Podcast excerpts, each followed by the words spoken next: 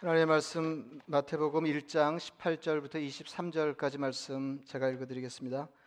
예수 그리스도의 나심은 이러하니라 그의 어머니 마리아가 요셉과 약혼하고 동거하기 전에 성령으로 잉태된 것이 나타났더니 그의 남편 요셉은 의로운 사람이라 그를 드러내지 아니하고 가만히 끊고자 하여 이 일을 생각할 때 주의 사자가 현몽하여 이르되 다윗의 자손 요셉아 내 아내 마리아 데려오기를 무서워하지 말라 그에게 잉태된 자는 성령으로 된 것이라. 아들을 낳으리니 이름을 예수라 하라. 이는 그가 자기 백성을 그들의 죄에서 구원할 자 있음이라 하니라. 이 모든 일이 된 것은 주께서 선지자로 하신 말씀을 이루려 하심이니 이르시되 보라 처녀가 잉태하여 아들을 낳을 것이요.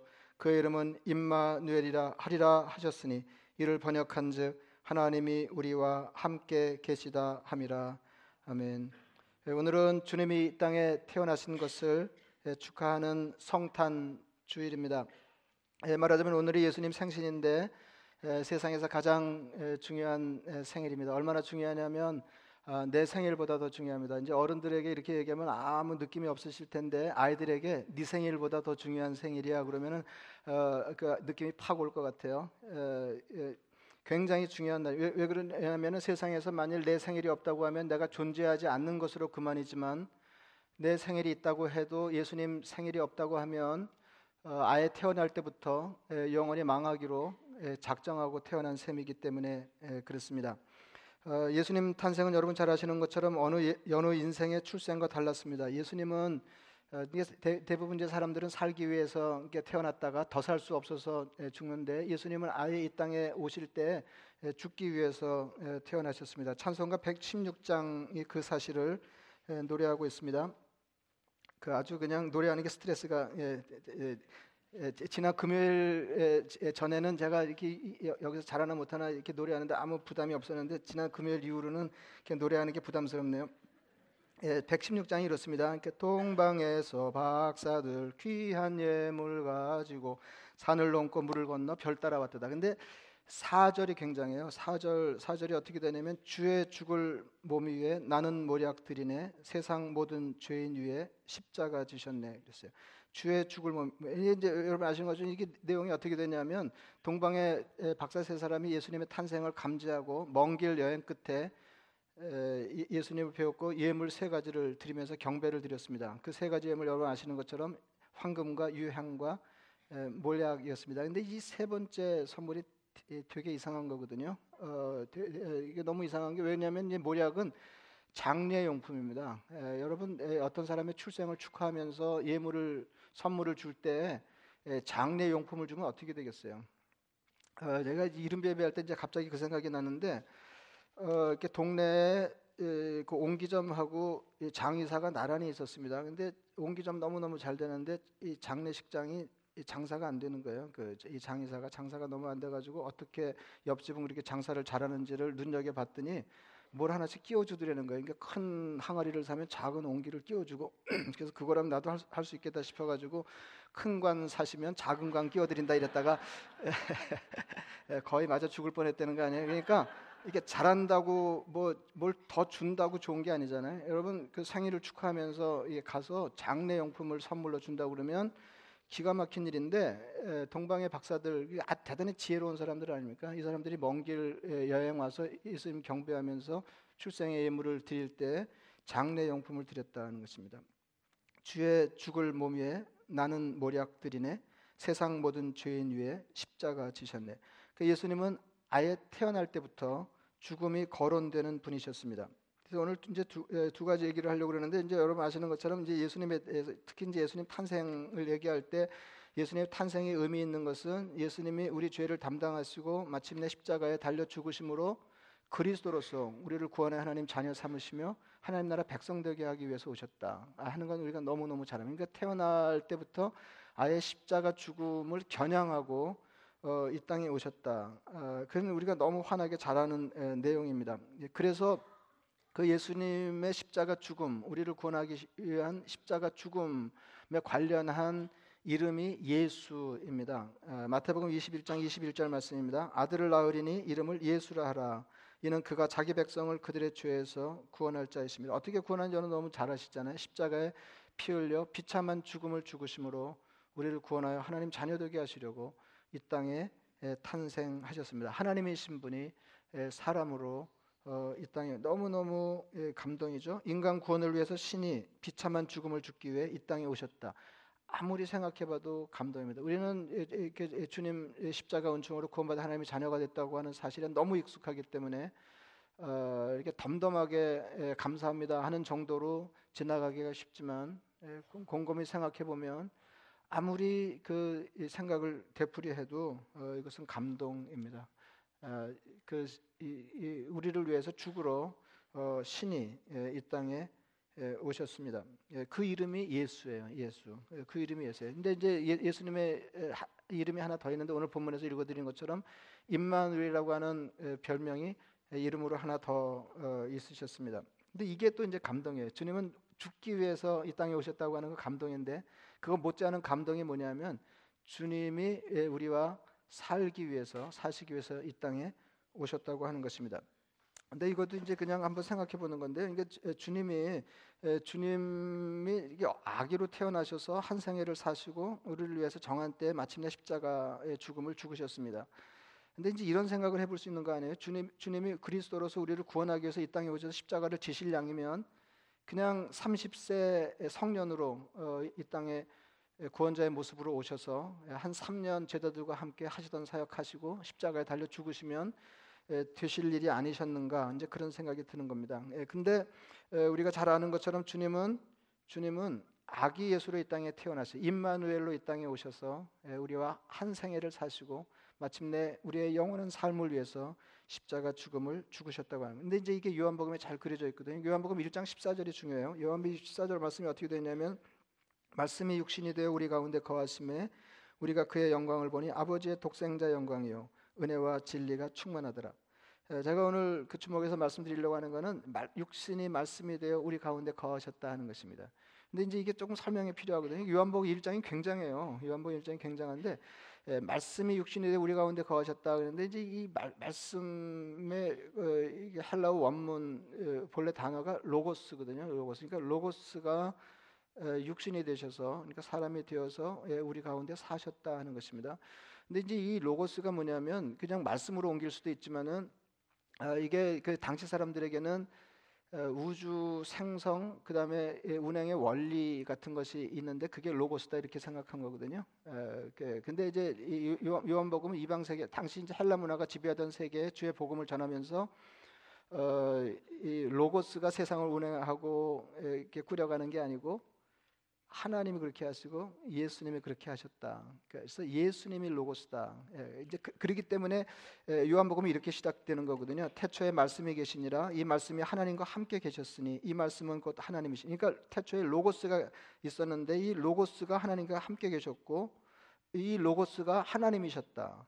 그가 태초에 하나님과 함께 계셨고 만물이 그로 말미암아 지은 바 되었으니 지은 것이 하나도 그가 없이는 된 것이 왜 이 얘기를 하냐면 왜, 왜 예수님께 창조에 관여하셨다는 얘기를 하냐면 그분이 로고스라고 얘기하려고 그러는 거예요. 그분이 로고스다. 그분이 로고스다. 그러니까 다시 이제 1장 14절로 돌아가면 말씀이 육신이 되어 우리 가운데 거하셨다. 보이지 않는 하나님이 보이는 사람이 되어서 우리 가운데 거하셨다는 것입니다. 제가 오늘 주목하는 것은 우리 가운데 거하셨다 하는 거예요.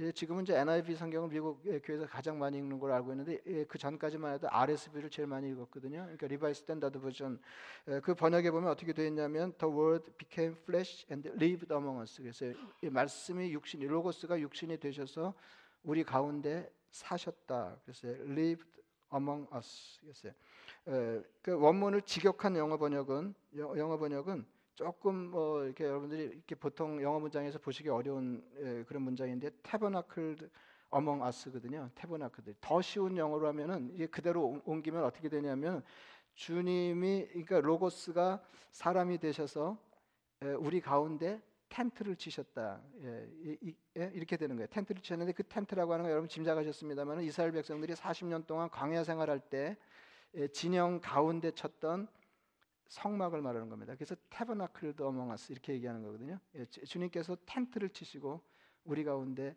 사셨다 하는 것입니다. 그러니까 그처럼 예수님이 사람이 되셔서 이 땅에 우리와 함께 살러 오셨다 그 말이에요. 그러니까 이스라엘 백성들이 광야의 척박한 삶을 40년 동안 살 때 하나님께서 그들 가운데 텐트를 치시고 그들과 동행하셨던 것처럼 예, 광야와 같은 인생살이를 살아가는 그리스도인들의 삶에 주님이 텐트를 치시고 우리 함께 사시면서 동행하신다 그, 그, 그 이름이 임마누엘이에요. 그 이름이 임마누엘. 그러니까 우리를 위해 죽으러 오신 예수 주님의 이름은 예수님이시고 우리와 영원히 함께 살기 위해서 오신 예수님의 이름은 임마누엘입니다.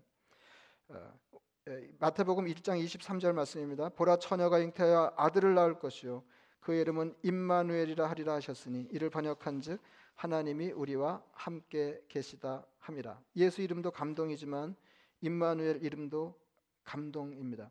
하나님이 광야 시절에 이스라엘과 동행하심으로 광야와 같은 척박한 곳에서도 삶이 가능하게 하셨던 것처럼 예수님이 우리 삶에 동행하시겠다고 말씀하시는 거예요. 신명기 2장 7절 말씀입니다. 내 하나님 여호와께서 내가 하는 모든 일에 내게 복을 주시고 내가 이 큰 광야에 두루 다님을 알고 내 하나님 여호와께서 이 40년 동안을 너와 함께 하셨으므로 너에게 부족함이 없었느니라. 여러분 인생이 광야와 같이 척박하냐 아니냐 이게 문제가 아니에요. 그보다 더 중요한 건 뭐냐면 그 광야와 같은 인생살이에 주님이 동행하시느냐 하는 게 중요하다. 그래서 이스라엘 그 백성들이 고백 모세의 고백이 고백이 뭐냐면 고백이, 고백이 뭐냐면 40년 동안 광야 생활하면서 척박한 삶을 살 때 주님이 우리와 함께 계시고 우리와 동행하셨기 때문에 삶에 모자람이 없었습니다. 이렇게 고백하고 있는 것입니다. 여러분 우리 인생에서 가장 중요한 게 뭘까요? 하나님이 함께 하시는 것입니다. 하나님의 동행, 하나님과의 동행이 가장 중요합니다. 하나님이 동행하시면 광야와 같은 인생도 그만그만 괜찮다 하는 것입니다. 우리 마음을 이렇게 살다가 예, 이게 삶, 이게 삶이 핍절하고 이렇게 마음이 피폐해질 때 예, 예, 우리 마음을 다시 따뜻하게 하고 가장 든든하게 하는 말씀이 뭘까요? 주관식이라 어려운가요? 짐작이 되시잖아요. 그냥 뭐 맥락 없이 이렇게 여쭤보면 여러분들이 대답하시기 어려우시겠지만은 어, 제가 뭐 이만큼 말씀드리고 여쭤보면 여러분 다 대답하실 텐데 그 어떤 것보다도 우리 삶을 다시 이렇게 세우는 말은 하나님이 우리 삶에 동행하신다는 것입니다. 하나님이 우리 가운데 우리와 함께 사십니다. 그래서 성탄절에 생각해야 될 것은 예, 수 이름의 의미와 아울러 임마누의 의미를 대승해 예수님은 우리를 위해 십자가에 모진 죽음을 죽기 위해서 이 땅에 오셨다 하는 한편으로 우리와 영원히 함께 사시기 위해서 이 땅에 오셨다 하는 것을 기억하시는 것입니다. 예, 이정아 시인의 동행이라는 제목의 시를 소개하겠습니다. 예, 같이 걸어줄 누군가가 있다는 것, 그것처럼 우리 삶에 따스한 것은 없다. 돌이켜보면 나는 늘 혼자였다. 사람들은 많았지만 정작 중요한 순간에는 언제나 혼자였다. 기대고 싶을 때 그의 어깨는 비어 있지 않았으며 잡아줄 손이 절실히 필요했을 때 그는 저만 치서 다른 누구와 이야기하고 있었다. 그래 산다는 건 결국 내 곁에 아무도 없다는 것을 확인하는 일이다. 비틀거리고 더듬거리더라도 혼자서 걸어가야 하는 길임을 들어선 이상 멈출 수도 가지 않을 수도 없는 그 외길.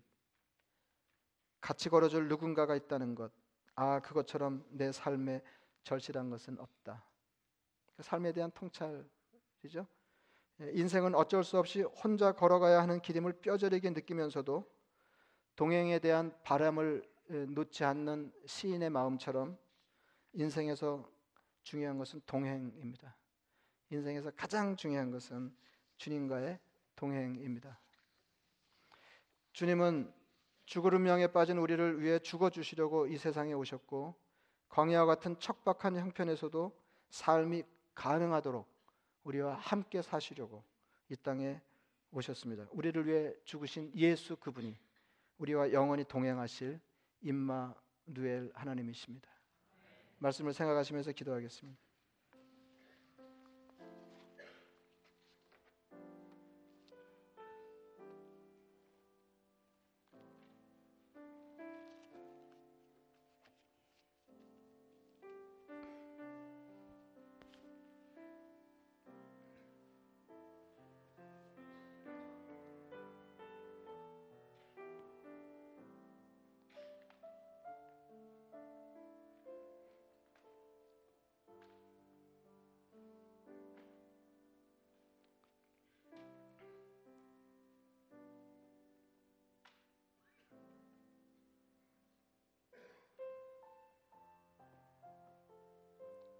자비하신 아버지 하나님